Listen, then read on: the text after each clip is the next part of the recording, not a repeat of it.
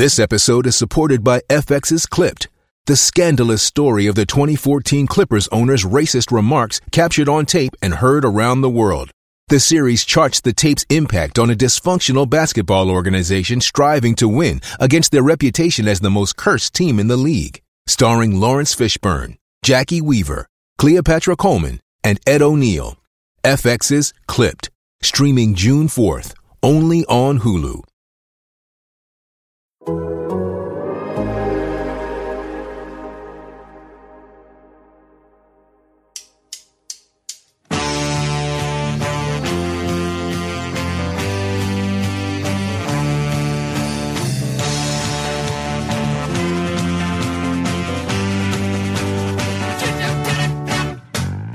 welcome everybody to the Total Soccer Show. My name is Taylor Rockwell. With me today to talk Americans in action, as well as some MLS offseason activity and the current USMNT roster, is a man who knows that the holiday season is the best time for an international friendly in Southern California. It's Joe Lowry. Joe, Santa Rudolph, Caden Clark, what's not to love? Oh, Taylor, I actually have a T-shirt printed already with, you know, the holiday season is the best time for a Camp Candy Cane friendly against Bosnia and Herzegovina already printed. I'm actually wearing it right now. So it's kind of eerie. We're not looking at each other, but kind of eerie that you, you just rattled that off. Very strange. Did, did you make that yourself? Did you find someone to print that? Were they available like it mass produced for sale? Uh, Joe, I, I have questions. Oh no, I've got a T-shirt guy. He lives Okay, at Graham's you got a guy? bait and tackle haircut shop. Yeah. Joe's got a guy. All right. Well, let's let's stick with that roster for a moment. Joe, we were going to have this conversation before we started recording, but I forgot to bring it up. So we're going to have it now. How would you like to cover that? How seriously do you think we should be taking this camp? Because it's it's a non-FIFA window. It's uh, MLS offseason. You've got a ton of MLS players in there and a few non-MLS players. Um, but it doesn't seem like it's going to tell us a huge amount about the U.S. men's national team going forward. We might learn a couple things. We might see some players back in the fold or some players given some minutes or maybe some debutantes. Overall, not quite the same severity as, say, a World Cup qualifier or a Gold Cup game or a Nations League game or something like that. So, Joe, for you, how important is this game? It's not that important f- Yep. for me, but I, or, or for you, or for really anyone that's going to be watching these games. But it is important for Greg Berhalter, and more important than that, even, it's necessary for a lot of these players who are done with their season in Major League Soccer or who are just not getting time over in Europe. Cough, cough, Brian Reynolds. It's a good opportunity for those players to get in and get looks. We mentioned this before, right? This camp serves a couple purposes. Keep guys fresh and get looks at new guys. Those are the two main goals. And really for us, we'll get some data points and maybe we'll develop some opinions on on which young players are impressing or how the veterans look like like Jordan Morris and Aaron Long who've been out for a while. Morris has, has played more recently than Long has, but we'll get a we'll get an idea and a sense of some of these things. But for us, Taylor, I feel like this is a kind of game that we'll look back on in, in weekend review or something like that. Because if we Yeah. do a, a full on show to recap this game, I know myself and I think I'm going to start to overanalyze things and start to draw conclusions that really just don't matter and, and are. I think I'll start to overvalue certain things. So I, I think we should tackle this one on Monday uh, with whoever else wants to chime in with some thoughts on it. But it, it will be a valuable exercise, but more so for Berhalter and those players than it will be for us. Yeah, I agree with you. I think that's the answer because this is more of a personal thing, but we don't often talk about the U.S. women's national team friendlies because sometimes they're playing teams that they fully expect to beat six, seven, nothing, or they're playing a team back to back. Uh, and this feels the equivalent of that type of friendly for the U.S. women. So for us to give full coverage to the U.S. men for a a meaningless friendly or a potentially meaningless friendly that we could easily overanalyze. I'm with you, Joe. I think that's for for weekend reviewing purposes. Uh, but we can talk about this squad for a moment because I'm looking through it. Joe, I'm going to build an argument here. All right, I'm gonna I'm going to I'm going to jump to it right away. This feels strangely like it could be a 3-5-2 or a back 3 with a front 2. And I will explain why. First, how strongly do you agree or disagree with that idea? I, do, I don't agree, but Taylor, All right. I know I know where you're going, and I can right. see some of the logic behind it. Keep going. All right. So, first off, the sheer number of center backs included. There are six of them, which to me feels like too many for a one off friendly game, unless we're playing three at the back, then maybe that balances out a bit more. But a lot of it comes down to uh, the depth elsewhere, because if we look to the forward line, the more sort of traditional number nine players, yes, maybe somebody gets played out wide, maybe we try different things, but there's Ricardo Pepi, there's Gyasi Zardes, there's Cade Cowell, there's, there's Jesus Ferreira those all feel like they could be more conventional forwards. Even Jordan Morris in there, I could see sort of played uh, alongside somebody as a partnership. But then Taylor Booth listed as a forward when uh, everything I've seen from him listed elsewhere has him as a right back or more of a right wing back. Uh, we know that Kevin Paredes for DC United can do a left back job, but also potentially left midfield or even left wing back. So suddenly things start to click for me that maybe there is a potential of seeing a back three two sort of attacking wingbacks uh, who have some experience in that spot. And then I also think with the sort of lack of Tyler Adams, we've talked about this many times, it's tough to find somebody who can do exactly what he does. So you tend to have to kind of blend it and maybe go with more like of a two man double pivot. And so you've got Kellyn Acosta in there. That could be Jackson Yueill. It could be Johnny Cardoso. Uh, I will ask you about Cole Bassett in a little bit. But Joe, that, that's sort of the building block, the foundation for my argument. And the thesis statement would be Caden Clark, who really seems to function to me as a number 10 or could function as a number 10. So if you went with a like three, four, one, two, 4 1 2, I see Caden Clark being that one. This is all complete speculation on my part, Joe. I don't know if that will happen. I doubt it does because Berhalter hasn't uh, changed things around too much. But that is my thinking, Joe. Feel free to tear it apart. So I like the line of thought, Taylor. I really do. And it, and if this was any camp but but December or January, if this was a World Cup qualifying mm-hmm. camp and this was the the roster distribution, three goalkeepers, eleven defenders, five central midfielders, and seven forwards. That's how it's listed on US Soccer's release. If this was the alignment for, you know, the January, February qualifiers, I would give everything you just said a lot of credence because Berhalter tends to go pretty much with those releases in terms of where he puts players or where the, you know, social media coordinator, whoever's in charge of that content those those tend to align w- with what he actually puts out on the field. So I wouldn't be surprised if we saw something like that in a meaningful game. The challenge, though, with this particular camp and making that that connection, I think, is this is kind of a, a, hodgepodge group of players, right? I think it's hard to read too much into, okay, there's six center backs. That means there's going to be a back three, or there's no wingers. That means it's going to be a front two, or whatever. And those, both of those things are true. But the challenge is, I, I'm guessing that's not Berhalter's decision wholly, at least. I'm guessing that he was somewhat handcuffed with ah. these choices. And so maybe it's a choice between getting a look at Kobi Henry and Henry Kessler or just not bringing those players in. And you're still going to have to ride with the same number of midfielders and forwards anyway. So you might as well bring those extra guys and get a couple extra bodies in camp. That's kind of my thinking. A normal window, I'd buy it. In, in a window like this where it's already a weird game and a weird mix of players, I'm not sure we can tell that from the roster.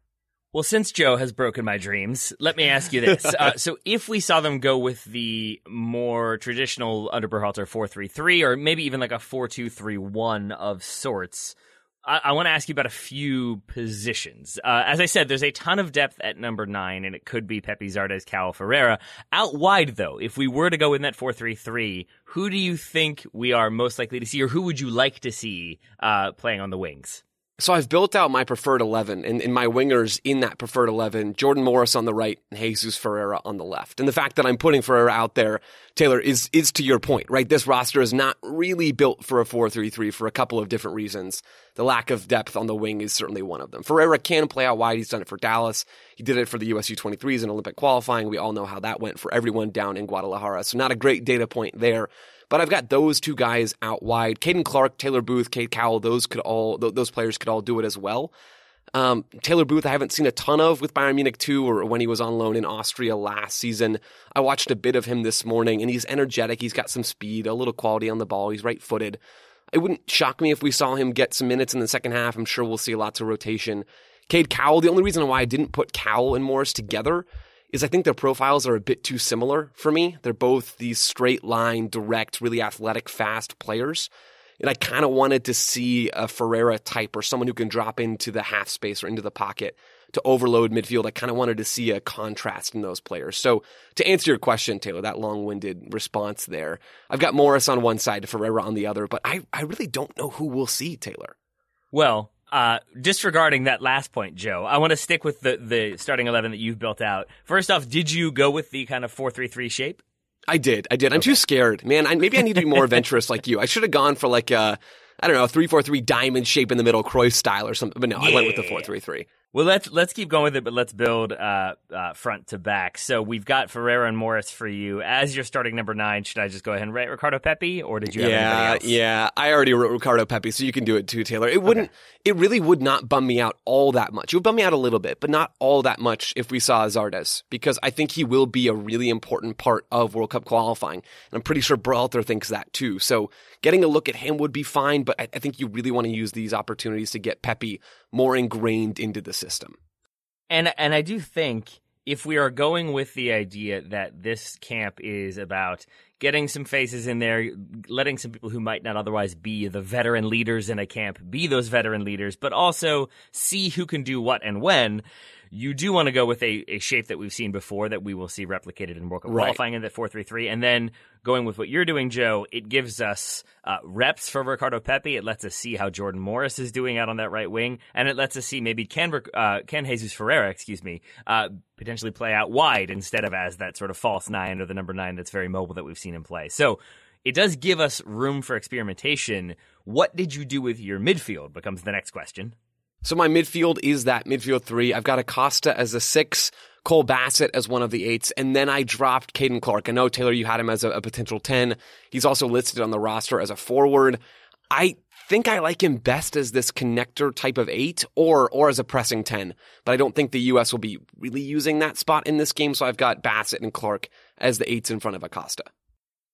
All right, and and with Bassett, uh, that is a question I had for you because I'm less familiar with him. Where is his sort of ideal position, generally speaking? And then, from the context of the U.S. men's national team, as we've understood it and seen it, where does he fit?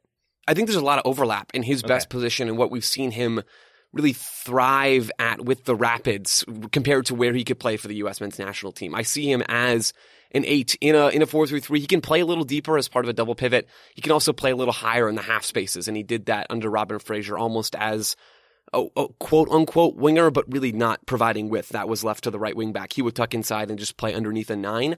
I like him best as a kind of box arriving number eight, where he has a little responsibility and build up. He can get forward, but then he provides some value with his off ball movement and arriving into the box uh, as attacks develop around him. So I think that role is there with the U.S., and I think that role is as a number eight. And then you had uh, Clark in there as well, Caden Clark as your other number eight. Yep, and I, I like what he brings as this connective tissue. Not a super creative guy, but really spatially aware. Creative. I, let me back up. He's creative in in his ability in tight spaces, but he's not an Ozil type of through ball threader, right? He's not a Martin Odegaard or anything like that. He's he's much more of a connector, kind of like Bassett. Bassett might even have a bit more key pass playing ability than Caden Clark, but I like what Clark brings in terms of his ability to see space and just run and run and run. So Ozil, Odegaard, so Caden Clark to Arsenal confirmed by Joe. Is that what I'm hearing? Yep. Yeah, it's Perfect. done. It's already done. right, and then the you're mail. back. You're back for Joe. Uh, I do not know the fitness or kind of health status of Aaron Long, but if we are going to go with the back four and everybody is healthy, how do you feel about Walker Zimmerman and Aaron Long as your two center backs? I'm not mad at it, Taylor, and I really did think about it. It would mm-hmm. be it'd be great to see Aaron Long get a run out right after he's been out with injury for so long. I think that would be a really cool moment for him and, and a good building block. I don't have those two as my starting center backs, though. I have Zimmerman in there because I think he's going to be a key part going forward, and I'd like to see him continue to get reps.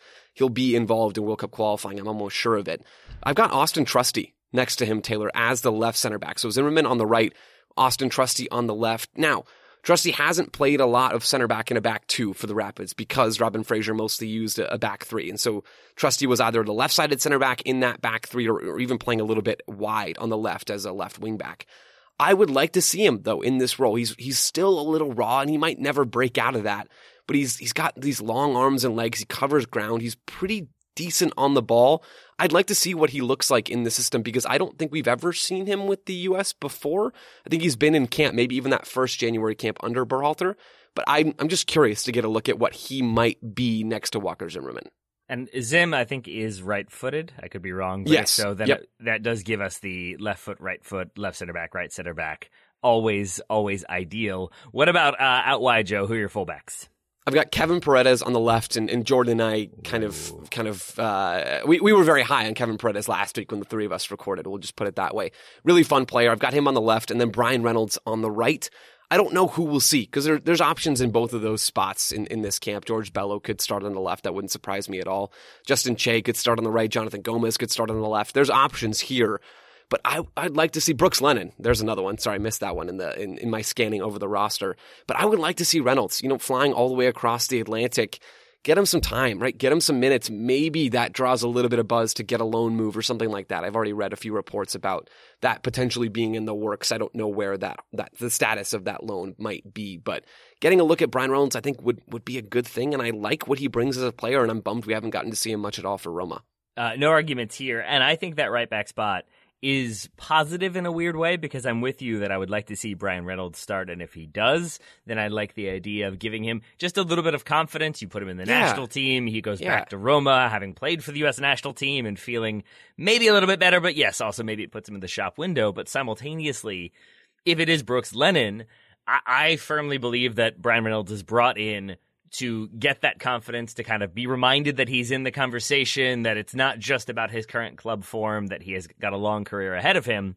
But if Brooks Lennon starts, to me, that sort of shows Lennon came into camp and proved that he should start this game and sort of yeah. earned that. Not to say that Reynolds will be given the starting position, but I think either way, it shows that Brooks Lennon has earned that spot and will be in that in contention or in that conversation, or that Brian Reynolds gets an opportunity to play some actual soccer. I think either way, uh, I'm fine with it. Uh, and either way, no matter who starts in goal, I'm fine with it as long as it's Matt Turner.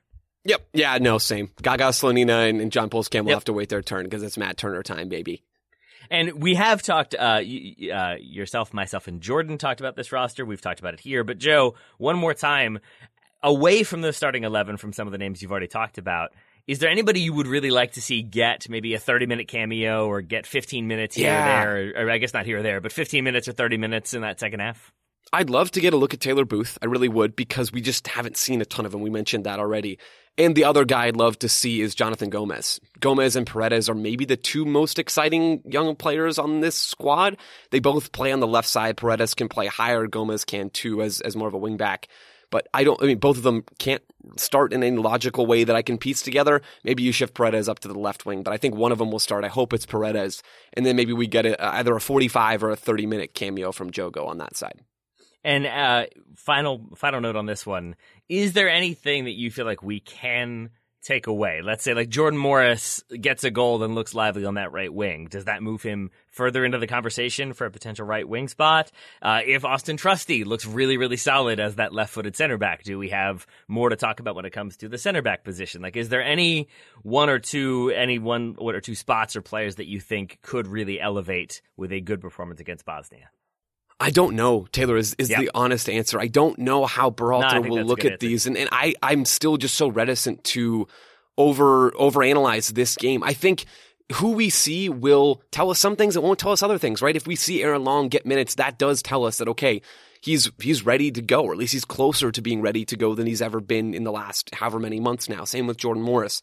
So there's things we can learn, but I don't. I would be really hesitant to take too much out of this game for almost anyone. I love that answer, Joe. I really do. I love the idea of not just pontificating and trying to come up with something on the fly, but instead saying, "I don't know, let's watch the game and see what happens," and then we can incorporate that into the thinking as we move forward. A rational answer, Joe. Let's see if you remain rational as we talk about uh, MLS offseason and Americans in action in just a little bit. First, a word from today's sponsors. Today's episode is brought to you by our old friends Mack Weldon. Wouldn't it be nice if we could have things both ways, like a zero calorie cheeseburger, internet ads in March that weren't just reminders to do your taxes, a dog that never needs walking after midnight when it's cold, a Manchester United that is consistently good instead of their current scattershot approach? Well, we tend to think of clothing as an either or situation as well. People think looking sharp means starchy Oxfords and stiff chinos rather than effortless comfort. But it's possible to have it both ways. Mack Weldon makes timeless apparel with modern performance fabrics for guys who want to look and feel sharp without sacrificing comfort. From their light as air underwear to innovative anti odor tees and versatile yet comfortable pants, Mack Weldon has a full range of clothes that never go out of style.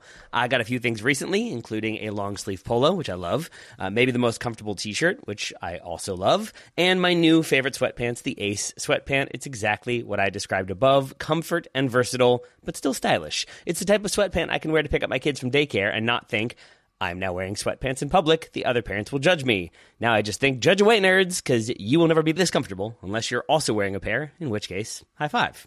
Mack Weldon is not flashy. It's just classic, always in style, and made from the world's most comfortable performance materials. They're designed to fit both your style and the demands of modern life.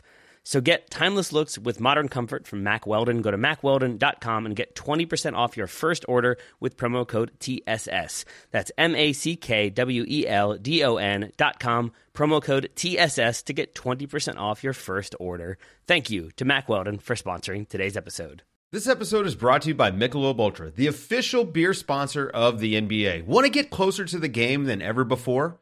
Michelob Ultra Courtside is giving fans the chance to win exclusive NBA prizes and experiences like official gear, courtside seats to an NBA game, and more. Head over to michelobultra.com slash courtside to learn more. All right, Joe Lowry, we are back. We're going to talk MLS. We've talked plenty of MLS Cup. We don't need to go back down that one, but we can talk about the off season, which is already in full swing. Let's start on the coaching front, where there's been a bit of movement. Uh, Bob Bradley to Toronto FC, Ezra Hendrickson to Chicago. We've talked about both of those a little bit. We can talk about them again here, but rounding it out, Nico Estevez to Dallas. Pat Noonan reportedly headed to Cincinnati. Not Jim Curtin, although they seem to be uh, continuing to try to make that happen. And Vanni Sartini and Pablo Mastroeni staying with Vancouver and RSL respectively. Joe, let's go back to the top of that list. Bob Bradley to Toronto or Ezra Hendrickson to Chicago. Is there one? Do you prefer one of those moves to the other right now? Oh, it's got to be Bob. It's Okay. got to be Bob Bradley with what he's done in Major League Soccer and how he helped build that LAFC team and, and how he's helped build teams in Major League Soccer in the past. It's a great hire. I think it's a great hire for Toronto FC. And there's already things happening there. There's been reports about Jozy Altidore not returning to the team as a designated player.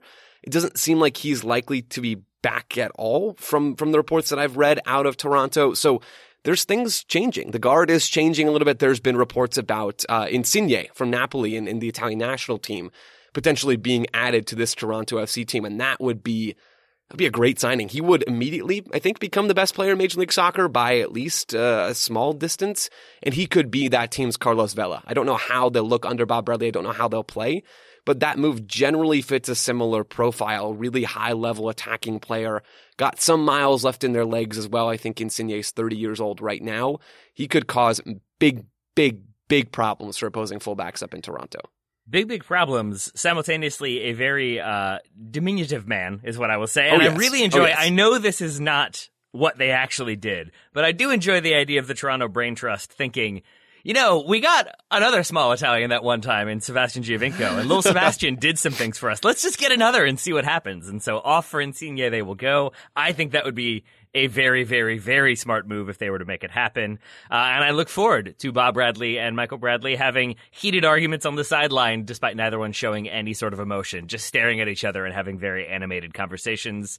And I do feel that Michael maybe starts the coaching career at some point under Bob Bradley if they both remain in Toronto. That feels like a transition we'll see from Michael Bradley in the medium near future and I think would be good. Uh, but I look forward to seeing it happen. I look forward to the two of them coaching together and then maybe coaching opposite each other. Joe, some of the other moves I am much less familiar with. Let's start with Nico Estevez, uh, long term, long time assistant to Greg Berhalter, going back to his Columbus days. Now uh, going to Dallas. Do you like that one? I do like that one. And, and the early things that I've heard, and again, it is very early, just a couple of weeks into this thing happening. The early signs are are good. Generally leaves a positive impression on folks, which doesn't doesn't surprise me given all that we heard about him working with Yunus Musah and getting him to really commit to the U.S. men's national team. They have that Valencia tie-in before before he was uh, before Es- Estevez, excuse me, was coaching under Greg Berhalter with the crew and with the national team. He was in the Valencia system with their B team and, and coached one or two games for the senior team as an interim coach in La Liga. So he had that tie-in with Musah and, and made a good impression there apparently with, with Musah and has done the same in Dallas so far. It's hard because he's only had a very short time as a head coach. He coached Huracan Valencia in, I don't know, about a decade ago now. He's only had a short time and that was not a top flight team. So we don't really know how he wants to play or, or how capable he is of implementing his tactical ideas into a team on his own with, with staff under him supporting him instead of the other way around. But I think stylistically, it's fair to infer that he'll keep the Greg Berhalter general principles alive, right? He'll keep, we want to use the ball. He'll keep moving together as a defensive unit, likely with a little bit of pressure like we saw from the national team over the last two years now. I think we'll see some of those things in Dallas too, which works uh, and, and, has some continuity with how Luchi Gonzalez is doing things. So I like this hire. I don't know if it will fix Dallas. I, I kind of doubt that it will, but it, it could be a step in the right direction. I don't know what you mean when you say fix Dallas. It's such an easy task. All he has to do oh is play his young players, uh, sell on the best ones, not be able to reinvest that money or have a large budget, and then still make the playoffs. What's hard about that, Joe? Taylor, that was phenomenal. Like, I know it's sort of tongue in cheek, but that's a great summary of, of how hard this Dallas yeah. job is, right? They want to do everything and, and they get criticized when they don't do everything. And a lot of the criticism is just, right? And I've thrown criticism out there as well you know, they don't have the squad in so many senses to really compete in Major League Soccer. They haven't nailed a lot of those uh, those foreign signings, which can be so key to supplement the really talented domestic products that they're churning out. So it's not an easy job. Dallas finished 11th in the West last season on 33 points, a really poor season from them. Maybe letting Luchi Gonzalez go was a bit harsh, you know, not maybe results wise, and he had made the playoffs, but he hadn't done a ton there in terms of on field results, and maybe Estevez will have better luck, and maybe he won't. Joe, let me ask you this because FC Dallas seems like it would be this ideal destination for a coach who wants to sort of develop young players and bring them through and emphasize that sort of development and sell players on and like kind of gain that reputation. But certainly that doesn't allow you to consistently challenge or make the playoffs or challenge for MLS Cup or anything like that. For you, a person who watches a lot of the league and has a lot of familiarity with a lot of these teams, if you, Joe, were given the opportunity to coach like one team, which one do you think has the best sort of model and foundation to allow for consistent long term success, playing young players, but also having the kind of names that you need to get a result in the playoffs? It might be the Philadelphia Union right now, like Taylor. It, it, it like really it. might be. They don't spend a ton uh, in terms of salaries or in terms of transfer fees but they have the academy part down and, and they have a lot of the budget buys from, from Europe or from South America down too. The one thing that I think we're, that, that the union is missing, we're as if I'm already a part of this club. The one thing that I think the union are missing, and we talked about this throughout the playoffs, is real attacking talent in the front line. They have talent behind that line, but Kacper Przybyłko and Sergio Santos maybe haven't done enough there to, to really warrant being involved a lot going forward. So they, they have almost everything going for them in the front office and, and coaching wise.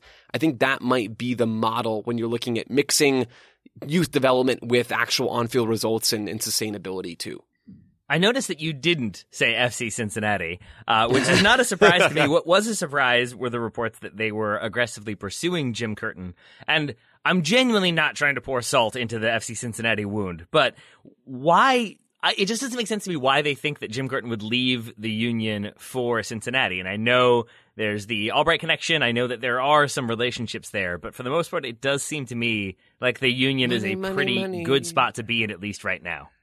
Money, money, money, money, money, there money, we go. money. That's I think that's all Cincinnati was hoping for in terms of, of making this deal happen with Jim Curtin. I mean that, that's that's it, right? It's it's the money and it's the the that's fan fair. support. There are other things, right? It's the money, it's the fan support, it's the new stadium. Taylor, you've been there, I haven't. I'm sure it's it's beautiful and modern and all of those things. That's what they're hoping for. And there's so much potential, right? That's that's also what I'm getting at here. There's so much potential with Cincinnati right now coupled with the reports by uh, Taylor Twellman and Sam Stejskal. So this thing is is definitely happening at this point. That they're going to sign Pat Noonan as their new head coach, Jim Curtin's assistant in Philadelphia, former assistant under Bruce Arena with the Galaxy and the U.S. men's national team. He's coached with some of the best coaches in American soccer right there, and those two guys. Same situation as Estevez in that we don't really know how he's going to want to play. But you kind of have to think between Cincinnati snagging Chris Albright, who had worked under Ernst Tanner in the union's front office, as their GM, and now coupling him with Pat Noonan, who'd worked under Jim Curtin, we could be working towards a Philadelphia light situation with at least the on-field product. So I think I like this this hire. I, I want to reserve judgment on pretty much all of these until later in the season, but smart moves I think happening out of Cincinnati right now, which feels a bit weird to say, but uh, but good good on you. uh, we've talked some managerial moves, also some players on the move. Joe, what are some of like the big, like three or four of the big moves that you've been most interested in so far in the offseason?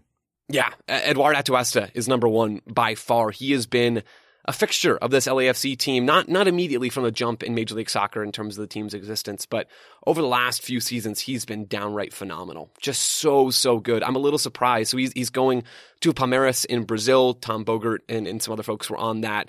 Bogert reported a $4 million fee up front, and that could rise to $7 million for LAFC based on performance and incentives it's it, the reason why I say it's surprising is because I feel like Atuesta is a guy who who could go and impact a Champions League team yesterday, right? He's got that much skill on the ball. He could be at Ajax and no one would blink. He's he's that good.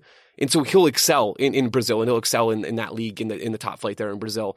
But I thought maybe the next step would be across the Atlantic, not not down into South America. But either way, hopefully an exciting move for him. And, and it's going to be weird to see LAFC without Atuesta in there. So that's one. Sorry, I forgot I was supposed to do three or four here. On to the next. That took forever. Well, let me ask you. Actually, we can pause there for a sec. How like would you say LAFC next season? Is it a rebuild? Is it just sort of a like restructuring? Would do you expect them to be a dominant team next year? Because it does feel like they're losing parts and pieces in a couple different different areas there's big questions around this LAFC team right now. The first and, and biggest question is who's going to be coaching this team. Yep. It could be Steve Cherundolo coming up from the Las Vegas Lights, who are affiliated with LAFC at least for now. So he could be the hire there. They could be looking somewhere else. We don't really know. There hasn't been a lot of reports out about that.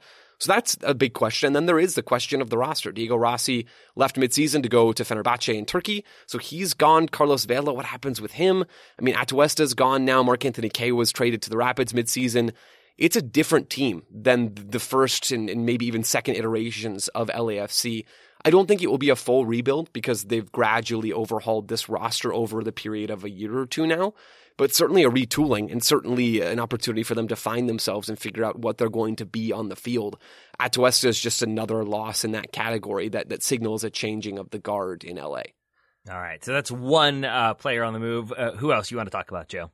Franco Escobar is a big one. 26 uh, year old defender. He can play right center back. He can play center back in a back two or a back three or right back or right wing back. He can kind of do it all. He was with Atlanta United, played under Tata a bit, and, and then was loaned back to his club in Argentina, Newell's Old Boys, and now was traded from Atlanta to LAFC during the half day trade window that we had on Sunday. I think it was the day after MLS Cup. It gets a little hard to keep track. Ah, so he, yes, the just age old half day transfer window. To recap, during the half day transfer window, Franco Escobar, who had not played with Atlanta United at all last season, was traded from Atlanta United to LAFC. Not complicated at all. It's actually not all that complicated, but he's now with LAFC. He's a good player, and I think he's going to do some good work in LA. Uh, so that's an ex- uh, that's a signing that I'm interested in. And then the other one, the other major one, this one happened, or at least news of it broke before these other ones that I've already mentioned. Lewis Morgan, uh, Scott going to yeah, going to the New York Red Bulls from Inter Miami. Inter Miami got a lot for him. They're at an allocation money deficit thanks to their whole five DPs thing. Uh, you know, we've talked about that plenty in the past, but they're in the bit of a hole financially in Major League Soccer. So they got rid of one of their best, if not their best and most consistent player. They traded him to the Red Bulls for uh, a lot of money, probably an overpay by the New York Red Bulls. But I think Lewis Morgan has the skills to put in work under Gerhard Struber. So that trade helps Miami out, uh, helps the Red Bulls out at least on the field, if not in the pocketbook. So those are three Atuesta, Escobar, and uh, and uh, Morgan that I'm really interested in seeing how they pan out next season. What about uh, Jaylin Lindsey to Charlotte? How are you feeling about that one? I feel good. Uh, Jaylin Lindsey traded to Charlotte from Sporting Kansas City during that half day trade window as well. He's a guy that I think a lot of U.S. fanatics have seen some with the U20s in the past. He got some minutes with SKC over the last few years too. He's a good player, and Charlotte are in the midst of building their core right now under that front office and under uh, Miguel and Angel Ramirez, the coach that they brought in from South America they're building this roster. They've got the expansion draft tonight as we're recording on Tuesday. They've already made a few moves, a few foreign signings, and now they're going to be moving towards more signings within Major League Soccer. The expansion draft will be interesting, and I think Lindsey could play a, a decent part and have a decently big role in this team next season. Let's pause and talk about that expansion draft for a second, Joe. Uh, I am not particularly familiar with how Charlotte will try to play or what their style is going to be. I'm not sure if anyone is, uh, short of people who work for Charlotte FC.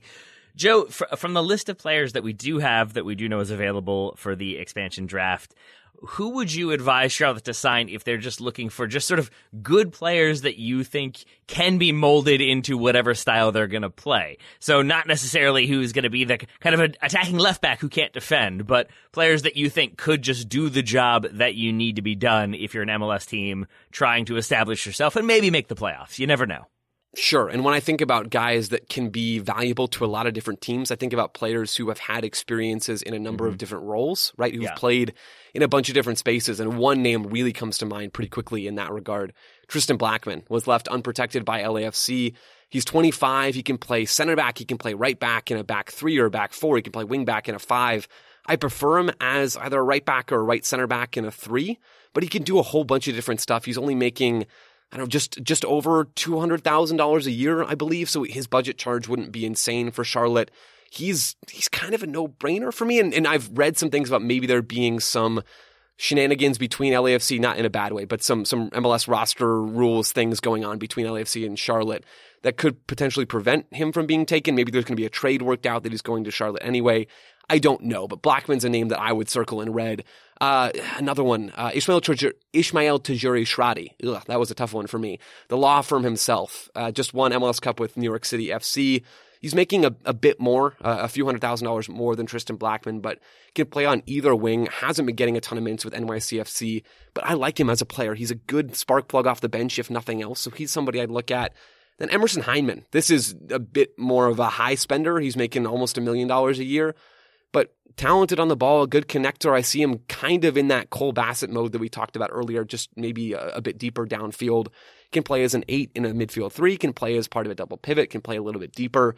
He can do a bunch of different stuff. And if Charlotte decide that they that he does maybe fit a little bit of how Ramirez wants to play, that move would not surprise me if, if he was taken tonight. How surprised would you be if Diego Rossi were selected? I've seen a few things about this. I think Tom Bogert wrote a, a little bit about that in his uh, in his piece on the expansion draft that's up on MLSsoccer.com. He wouldn't be actually playing for Charlotte FC, yeah. but uh, there's a chance that he would come back to Major League Soccer, and and that then Charlotte would have his rights and that he would play for them. It would be kind of a baller move. I'm just gonna say it. It would be a baller move if Charlotte did that and actually worked out for them. We've seen some expansion draft shenanigans in the past. Cough, cough, Austin FC picking Joe Corona and then not agreeing to a contract with him, and he goes to play for their in-state rivals, Houston Dynamo. We've seen some fun things happen before. This could be another one on that list. I think Joe Corona is uh, still unprotected. He is. He's in there for Houston. So Joe, they could they could just keep that tradition going if they wanted to. Oh, suck on that, Austin. We can have Joe Corona and you can't. All right. Well, we will see what happens with the expansion draft. We will see what happens with Americans abroad in the final segment. Still upcoming. First, one more word from today's sponsors. Hey folks, this is Taylor from the Total Soccer Show reminding you that we are inching ever closer to the start of the summer transfer window, which means there are teams that will buy and sell their players early, there are teams that will leave that business very late, and there are teams that will operate in between. But no matter what, it's going to be a chaotic situation. There's going to be offers coming through willy nilly. There's going to be transactions to be tracked and processed and make sure that enough money is there. There's going to be probably angry clubs calling to complain. There are many things to deal with. And unfortunately for those clubs, there is no sort of business tool that makes things easier, makes transactions simpler, gets the business done efficiently and effectively. But for the small businesses around the globe, there is such a service Shopify. Shopify is the global commerce platform that helps you sell at every stage of your business. From the launch your online shop stage to the first real life store stage, all the way to the did we just hit a million orders stage, Shopify is there to help you grow. Whether you're auctioning autographed apparel or selling sleek kits, Shopify helps you sell everywhere. From their all in one e commerce platform to their in person POS system, wherever and whatever you're selling, Shopify's got you covered. Shopify helps turn browsers into buyers with the internet's best converting checkout, up to 36% better compared to other leading commerce platforms. And you can sell more with less effort thanks to Shopify Magic, your AI powered all star. And I really appreciate that about Shopify. No matter how big you are, no matter how fast you want to grow, Shopify gives you everything you need to take control and take your business to the next level. Shopify powers 10% of all e-commerce in the United States, and Shopify's the global force behind Allbirds, Rothy's, Brooklinen, and millions of other entrepreneurs of every size across 175 countries. That's as many countries as will be selling players in the transfer window this summer. Plus, Shopify's extensive help resources are there to support your success every step of the way because businesses that grow grow with Shopify. Sign up for a $1 per month trial period at shopify.com slash TSS, all lowercase. Go to shopify.com slash TSS now to grow your business no matter what stage you're in. Shopify.com slash TSS. This episode is brought to you by Michelob Ultra, the official beer sponsor of the NBA. Want to get closer to the game than ever before? Michelob Ultra Courtside is giving fans the chance to win exclusive NBA prizes and experiences like official gear, courtside seats to an NBA game, and more. Head over to michelobultra.com slash courtside to learn more. Hey, it's Kaley Cuoco for Priceline. Ready to go to your happy place for a happy price? Well, why didn't you say so? Just download the Priceline app right now and save up to 60% on hotels. So, whether it's Cousin Kevin's Kazoo concert in Kansas City, go Kevin, or Becky's Bachelorette Bash in Bermuda, you never have to miss a trip ever again. So, download the Priceline app today. Your savings are waiting. Go to your happy place for a happy price. Go to your happy price, Priceline. Welcome back. We normally, when it comes to Americans in action, do a quick hits section. Then we get into some deeper dives because we are talking roster and some MLS offseason activity. It's going to be mostly quick hits for this one with a few little moments uh, added in. Joe, where would you like to start with the Americans who did things this past weekend? Let's start with Chris Richards, Taylor, Yeah. if we can. So there's to, to preface this discussion, there's some good things happening with Americans abroad, and there's Yeah. some interesting sort of drama y moments happening. So I wanted to start Yeah. with a good on-field thing, and then we can hit the the transfer question marks happening later. Uh, but but to start off, Chris Richards started for Hoffenheim and scored the game winner in a 2-1 win over Freiburg over the weekend. 94th minute, Taylor. It's 1-1. Hoffenheim are looking for this game winner. Corner kick on the left side. Chris Richards starts his run, overpowers his marker. Freiburg are defending man to man, at least on Richards. And he heads it in towards ne- near the near post areas where the header happens, and he heads it into the back of the net. That win gets Hoffenheim to fourth in the Bundesliga. So they're in the Champions League spots. Chris Richards has started a couple of games recently after being on the bench for a while, and he just scored a game winner and was man of the match in this Bundesliga game. It doesn't get a lot better for Chris Richards, Taylor. Here's the thing. I- I'm going to be a little bit of a killjoy for a moment. Ooh, because my I role. That's my that- job. That's that my this job. goal happened. I was excited for the situation in which it happened. Yeah, 94th minute with four minutes of added time. That's all very good. But watching his individual actions, the passing, Joe, can we talk about his passing for a moment? How much of this game did you see from his passing ability? I saw a little bit, but not a Okay. ton. Certainly not as much as it seems like you did. All right. So watching his distribution out of the back, I, I got some concerns, and maybe it was just a weird game. Uh, last week he was around 80% passing accuracy. This week he was around 81.4% passing accuracy. Not around. That was his his exact percentage. but the numbers are where I start to get a little bit nervous, specifically once you get into longer range passing because he stays around 90% accuracy for short passes, around like mid 80s, mid low 80s for medium range. But once you drop into the long range passes, he is 70% or below consistently this season. And in this game in particular, I saw him as the sort of left sided center back, uh, trying to play the ball down that left channel or through the left channel or into the feet of his teammates. And uh, oftentimes it's it's a weird thing that like he, you can tell who he's playing it to, and it goes maybe two yards either side of them, but there's another teammate behind them that ends up receiving the pass, and so that counts as as completed. That's an accurate pass technically, but it's not to the person he was aiming for. And in other moments, when he's under pressure, when he's got someone sort of hassling him, three different times he passed the ball straight to a Freiburg player who then counterattacked. One time, I think he had to concede a free kick because of the kind of threat of that counter.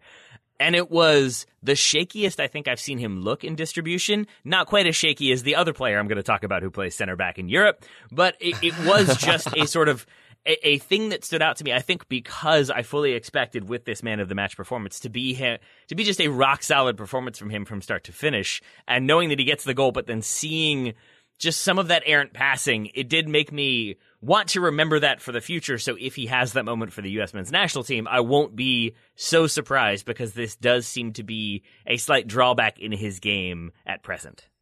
Taylor, I love that. I mean, I don't love it. I don't yeah. love that it wasn't to be loved and it wasn't good enough, but I, I love that you bring that up because that is something that I think generally, in terms of his distribution, Chris Richards is is pretty good at, right? You're bringing up those long pass statistics, those counting stats there's some challenge there, and I appreciate that you went in and watched the clips too, because just looking at the raw numbers, I mean, there's so much situational context that isn't in there. True, true, right? True. you know, what kind of pressure is he under? How, what is he being asked to do? Right? There, there's challenges with just relying on that particular set of numbers. But going through and watching the tape, that actually lines up fairly well with some things I've seen of Richards this season. I think he's more talented and has a higher ceiling on the ball than everyone in the U.S. pool, the, the U.S. center back pool, except John Brooks, and we'll talk more about him later. You know, I, I think he's got so much quality and so much potential on the ball, but there is room for him to up his consistency. There's room for him to be a bit more effective, a bit more often on the ball. We're not seeing it yet, and that's not all that surprising. It's it's what his second season, midway through his second season, playing for Hoffenheim, playing in a, in a top flight league after playing with Bayern in their reserve system and with Dallas. So he hasn't been out there for a ton of time still. So that's one of the things that I think he can continue to work on, Taylor. All right, all right. I feel better about Chris Richards. I feel the exact same as I have felt for a long time about Cameron Carter Vickers, a player we have not talked about very much on the show of late, but has been performing well in Scotland. We got a few people messaging us to say he was in a team of the week or he's been doing well. So I wanted to see how he's been doing. Uh, I watched uh, his game against Motherwell, a 1 0 win. He plays the full game. They are currently second in the Scottish Premiership.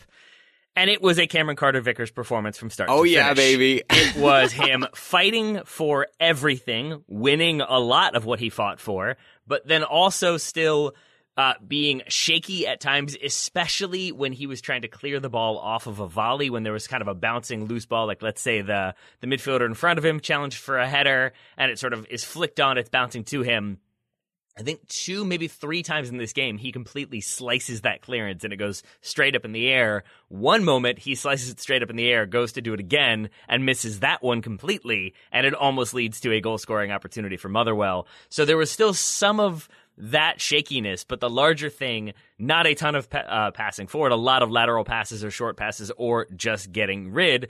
And I don't think that's his fault. I don't think it's not as though Celtic are trying to play tiki taka like Barcelona and he's just hoofing the ball. I think he's doing what he's being asked to do, but not a ton of vertical passing, not a lot of carrying the ball forward and trying to open up the opposition.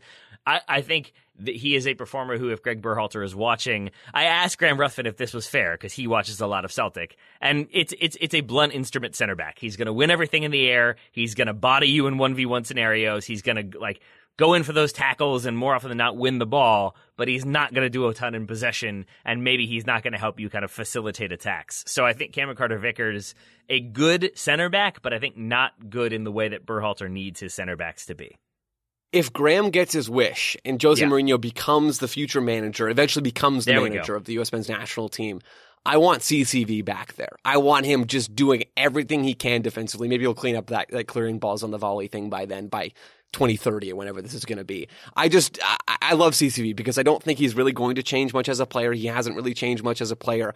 We kind of know what he is and he's fun to watch in that pure chaos kind of way. I think he'll just not maybe fit with the U.S. anytime soon. It'll take until Jose's manager for that to make sense.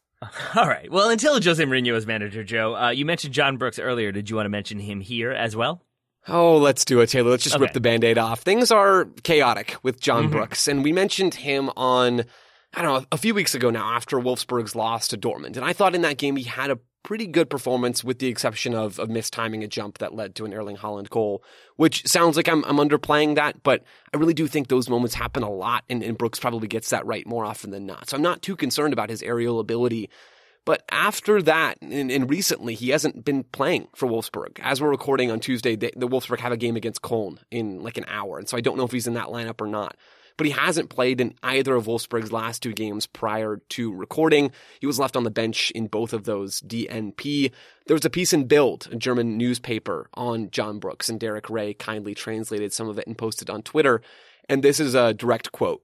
Bild's information is USA coach Greg Berhalter was not happy with Brooks in his most recent appearances and that there was an attitude problem. And Derek Rae went on to translate the fact that Brooks has apparently become the problem child. And it's hard. There wasn't a lot of context in these tweets and I don't have a full grasp of the story.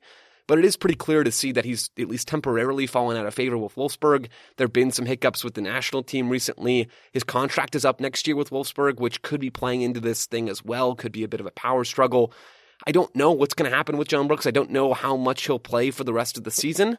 I'm still inclined to say that things are going to be okay with Brooks, both with his club and with the national team. I feel much more confident that things are going to be okay with the national team because I just think he's too good to leave off of those rosters consistently. But things are not exactly uh, going smoothly with John Brooks right now, Taylor.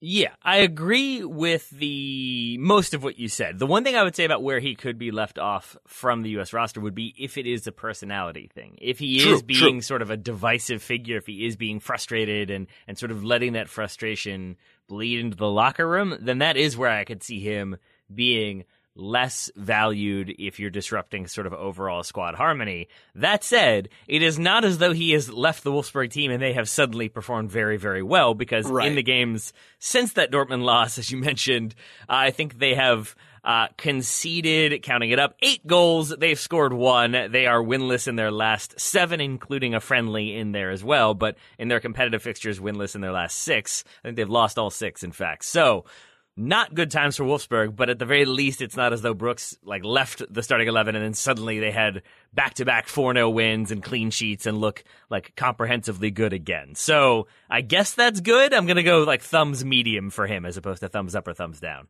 Yeah, thumbs Maybe medium, trending maybe down. at a Maybe a little bit yeah, down. yeah, a little yeah. bit down. I'm literally holding my thumb up right now, and it's Yeah. like just under 90 degrees, pointed a little bit towards the floor.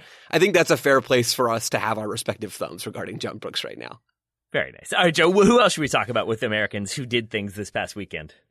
Okay, I want to stick with one other negative situation. We've talked about this a bit before. So, not exactly an American that did something this past weekend. Well, he sat on the bench, I guess, and, and got Dest? roasted by his coaching staff, Serginho Dest, right? There we go. Also seems to be out of favor with his club. John Brooks Wolfsburg, a bit out of favor. Serginho Dest with Barcelona appears to be out of favor. I want to run through a timeline, a quick timeline here, Taylor, if you'll permit me.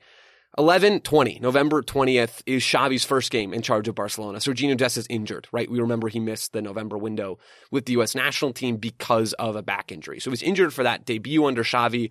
Then he comes off the bench in the next game, Xavi's second game, plays 10 minutes or so against Benfica in the Champions League midweek. He's then left on the bench on 11 27, November 27th in the league. Okay, maybe he's still rehabbing from that injury. He starts against Real Betis on December 4th. Then he starts, but is subbed off at halftime against Bayern four days later in the Champions League. Then he's left on the bench on December 12th. That was this past weekend. And there are reports that he's not being fully appreciated by the coaching staff, meaning that they don't really value a lot of what he brings. He could be uh, just a cash uh, a cash cow for them essentially in the January transfer window, along with Frenkie De Jong and, and, and Ter Stegen, as a way for them to offload some salaries and a way for them to potentially make a, a move in a change in the squad. Reports that the coaching staff is going to undergo quote intense tactical sessions with Dest, which just sounds completely made up to me. I don't even know what that film sessions is that what that means? I guess It's just, maybe we got it's just showing him footage of Dani Alves from 2009. Do Being like, this. do that. Do less of what you do. I just I don't know exactly what all is going on with this this situation in Barcelona right now, but uh, I'm pretty sure that almost none of it is good, Taylor. Yeah, man. Uh, there, like, if you go with the multiverse theory, there is a reality in which Serginho Dest is very happily starting for Bayern Munich at right back, Yep. and that's where I would extend the timeline to. Remember when he was heavily linked to Bayern Munich, and that's definitely where he was going to go uh, instead of Barcelona. He was going to go from Ajax to Bayern Munich, and it was going to make a lot of sense. Now he is uh, supposedly linking himself with a move to Bayern. That was the reporting I saw was that he has made contact with Bayern Munich. That seems exaggerated at best. But yeah, I, I do kind of agree with you, Joe, that things do not seem good. It seems like he's fallen behind Mingueza and Araujo, even maybe Sergi Roberto at right back for uh, Barcelona. The reporting indicating that uh, if there's an offer of 30 million euros, then he will be allowed to move. He joined in 2020 for around 23.8 million pounds. I forget what the conversion would be. So basically, Barcelona want a moderate return on investment to be able to move him along, if you believe that reporting. And I sort of do. I don't know where he will end up. I don't know who is in the market for another Barcelona castoff, but I would say that he is in a slightly different category to say Samuel Umtiti, who has not been playing, isn't particularly popular, is on a very high wage, and has been there for a while. To me, Dest having joined in 2020, I think is a player who you've got this managerial change and maybe he just doesn't fit with Xavi. Maybe he's too representative of uh, the time under Koeman. Maybe he really liked playing for Ronald Koeman. Who knows? Maybe those intense tactical sessions will work wonders and he will be just fine. But it does feel like he is one who is going to end up surplus to requirement at, uh, at Barcelona. And maybe also that's because he is a, one of the few players they have who can uh, maybe doesn't require to be in the starting 11 is a better way to put it, but is still a player that they could get some money for if they did decide to sell him. So we'll see what happens in January. But right now, not feeling like Dest's long term career is in uh, Catalonia.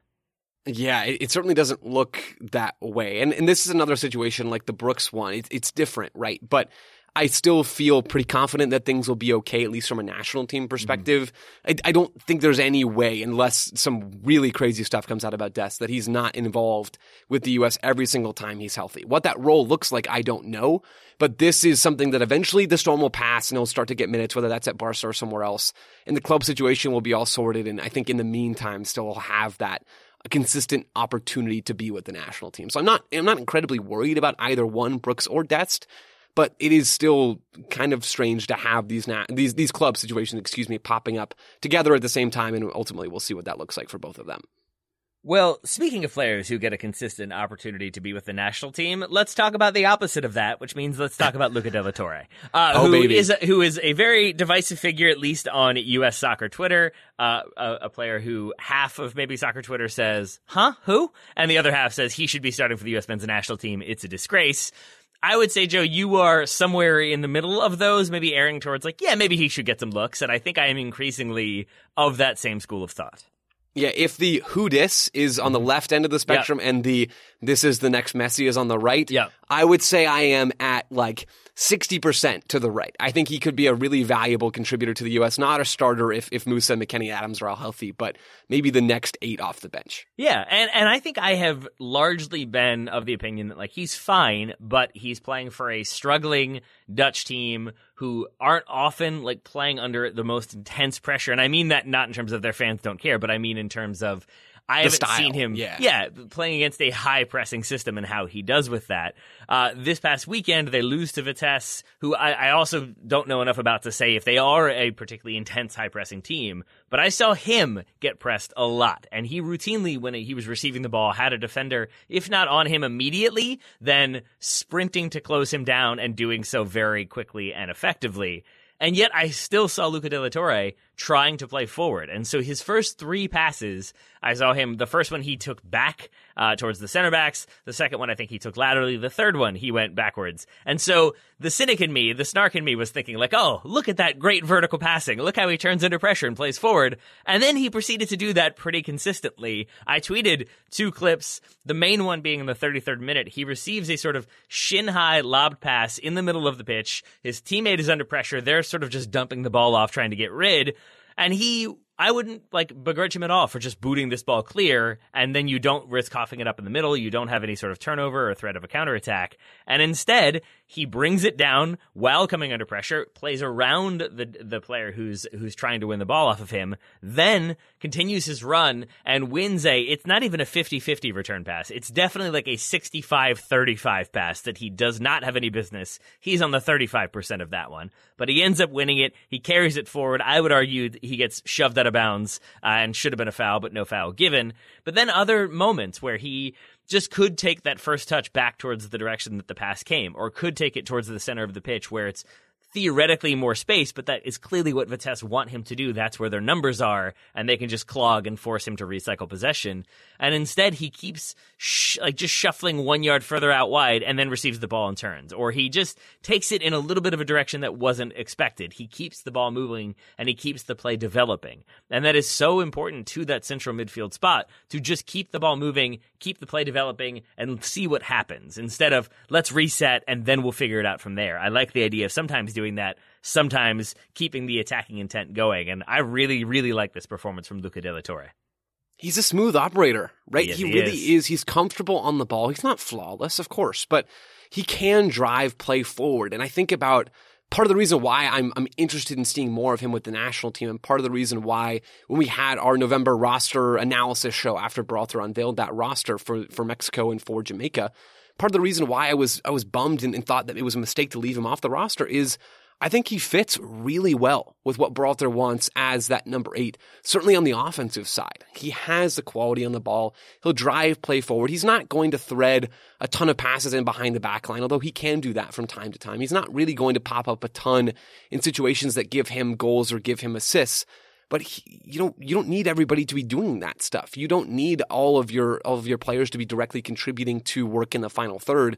You need players to help you get to the final third. And I think that might be Luca De La Torre's very best thing, somewhat similar to Yunus Musah and how they get on the ball, drive it forward. Very different physical profiles, very different builds, very different in, in that way. But man, when they get on the ball, both of those guys are smooth. And if there's a game where Musah can't go or McKennie can't go, I don't know that there's a player I would prefer to see in there over Luca De La Torre. So I'm glad, Taylor. I'm glad that you went through and watched these clips, and I'm glad that he had a pretty strong performance even in a even in a two one loss. Yeah, just the way he was able to kind of absorb that pressure stood out to me, and and is a player now who. I, I'm not going to be like like hollering mad when if and when he's not called into the next camp, but I think I will be frustrated because I do think that he he does a lot of things well, as you said, that would help the U.S. and would at the very least be an interesting player to throw into camp. So I do hope we see more of him in a U.S. jersey. Joe, what other players would you like to see based on their performances this weekend, or not based on those performances, as we've already talked about with a few players? I, I would still like to see Joe Scally involved with the national team. He didn't have the best performance over the weekend on Saturday. I, we No, mentioned the not. 4 1 loss that Gladbach had to Tedesco's RB Leipzig team. We talked about that on Weekend Review just a little bit. Scally started for Gladbach in a 4 1 loss, and, and Gladbach has been leaking goals recently. This is a tough performance for Scally. He didn't excel on the ball. He's in a little bit of a rough patch right now, at least according to his manager, Adi Hutter. There's a quote. This is translated from German to English, so I'm sure there's some some differences there. But the quote is, Joe Scally has been reeling off an enormous program for weeks. That's the part where I'm like, I'm not entirely sure what that's all about. But generally positive sentiment from Hutter, at least at the beginning of this quote. Then he goes on to say, it was to be expected that he would go through a phase in which it would become more difficult for him. He's a very young player. Now it's up to the older, experienced players to support him as best they can. This was, like I said, not the best performance for Scally. He was not also in, in the best position either. Gladbach would continually move the ball forward, have it in possession, and then lose it in a bad spot and leave themselves vulnerable to counterattacks. And Scally, as a right back in this game in a back four, was very regularly overrun by one or two, or at times even three Leipzig players on their left, Gladbach's right. Not an easy game for him situationally and, and not his best performance either. Tyler Adams, just quickly to mention, came off the bench for Leipzig in the second half in this game. So there were two Americans featuring here. I want to see more from Scally. I have confidence in his ability to break out of this this little rut. And same with Gladbach. I think they're a better team than the results show right now. But uh, not not the best performance, not one that Scally or his team will want to remember for long. Uh, Joe, a few other quick ones uh, for me to mention. Emmanuel Sabbi started, scored a goal, uh, played 90 minutes in Odense's 2 1 second leg loss to Randers on Sunday. Odense advanced 3 2 on aggregate. And Sabbi, I would say this was more of the Luca de la Torre reaction that I tend to have, if that makes any sense. It was a like, yeah, that was good. That was fine. But I don't think I saw anything in there that made me think he should be in the conversation with Tim Weah or with Gio Reyna or whomever else on that right wing. Uh, I, I think his his work rate was excellent. He did a lot of good defensive uh, stuff. His goal was essentially continuing a run. Uh, basically, he makes a run. The ball's not given. Pass doesn't come through. And he sort of takes his time walking back, does a little bit of the Luis Suarez like hanging offside, and then ends up onside because there's another through ball that's then cut back and he's there for the tap in. So you got to be there. You got to like be in the right position to score the goal. It wasn't a sort of dribbling or a combination pass that sends him through and then he finishes uh, really well. But I thought his defensive work was good. He took people on. He tried to make things happen, and it was a like Tim Weah Jr. performance in my mind. So I still have uh, Weah pretty significantly ahead of of of certainly Sabbi, but a lot of other players on that right wing. But good to see Sabbi scoring. Good to see him involved in Europe. Same for uh, Nico Gioacchini. Came off the bench, got an assist, and played 13 minutes in Montpellier's 4 0 win over Brest on Saturday. Joe, any notes on either of them or any other Americans abroad? Quick on on Gioacchini, I had forgotten, to be totally honest, that he was in Liga now Yep. after playing in Ligue 2 Yep. for quite a while with Caen. So that's good to know. It maybe if I forgot that or didn't know that, there's some listeners that that didn't know that either. He's played 14 games, two starts for Montpellier, mostly as a late sub, and that's where his impact comes in this game against Brest. The assist is him just driving coast to coast essentially after Brest have, have put almost everybody forward. He drives down the field and, and plays a simple five yard pass that the attacker, the, the, the shooter really does most of the work, at least in terms of creating and finishing off that chance. But good to see him getting involved in a, in a higher league than he's been in in the past. One player we haven't mentioned yet, Gianluca Busio, started and played 90 minutes in a 1-1 draw with Juve, playing for Venezia, of course. Great experience for him. Great result for Venezia. Juve is not exactly flying right now under Allegri, but good to see him involved. I watched a bunch of the actions from this game. Pretty consistent on the ball, showed some defensive engine off the ball, good stuff. Uh, Not not anything that's going to blow your mind, but in a lot of ways, Gianluca Busio is not a player that's going to blow your mind. So good to see him involved in that game. Good to see Tessmann involved in that game. Taylor, the only other thing that I wanted to mention on this show that that at least is a little bit different than normal is Richie Ledezma and Alex hmm. Mendez, two two former US U20 stars. Those are in a lot of ways some of my fondest memories watching these U20s at, at different World Cups and things like that. The U17s too. Ledezma his ACL about a year ago now, just over a year ago. 21 years old at this point in the in the PSV system, and he's almost back. Taylor, he already got a few minutes with young Ajax, a young PSV, excuse me, recently. That would be that would be bench. controversial. Otherwise, That would be. Yeah. I don't I think that's frowned upon in the Netherlands and in most places probably. Yeah. He's been on the bench for PSV in, in each of their last two games. He will get minutes soon. Uh, there was a great article by Tom Hamilton for ESPN chronicling his comeback from that ACL uh, injury. I'd encourage folks to go listen to that and go go read that. But man, great to see Ledezma starting to get involved, and he was really really fun in his cameo for young PSV recently. So that's that's my beat on Ledezma. Keep your eyes peeled for him, and maybe keep your eyes peeled for Alex Mendez, who we haven't talked about in quite some time. Went from the Galaxy to SC Freiburg's youth system to Ajax's youth system. Played a bunch for young Ajax, not a bunch, but played some for young Ajax. And now is with Vizela in Portugal, newly promoted club. Mendez moved there in July 2021. And he's gotten some minutes. He's played just over 400 minutes now. Not a ton, but he is getting on the field. And, and Vizela are mid-table right now in, in the Portuguese first division. So it's fun to, to check in on these players. Ledezma, I think, has, has a bit more in front of him right now. But Mendez has the sauce, and there's a chance that he could continue to, to grow and, and come back into the general USMNT fans' consciousness and maybe even Greg Berhalter's consciousness over the next, you know, however many years.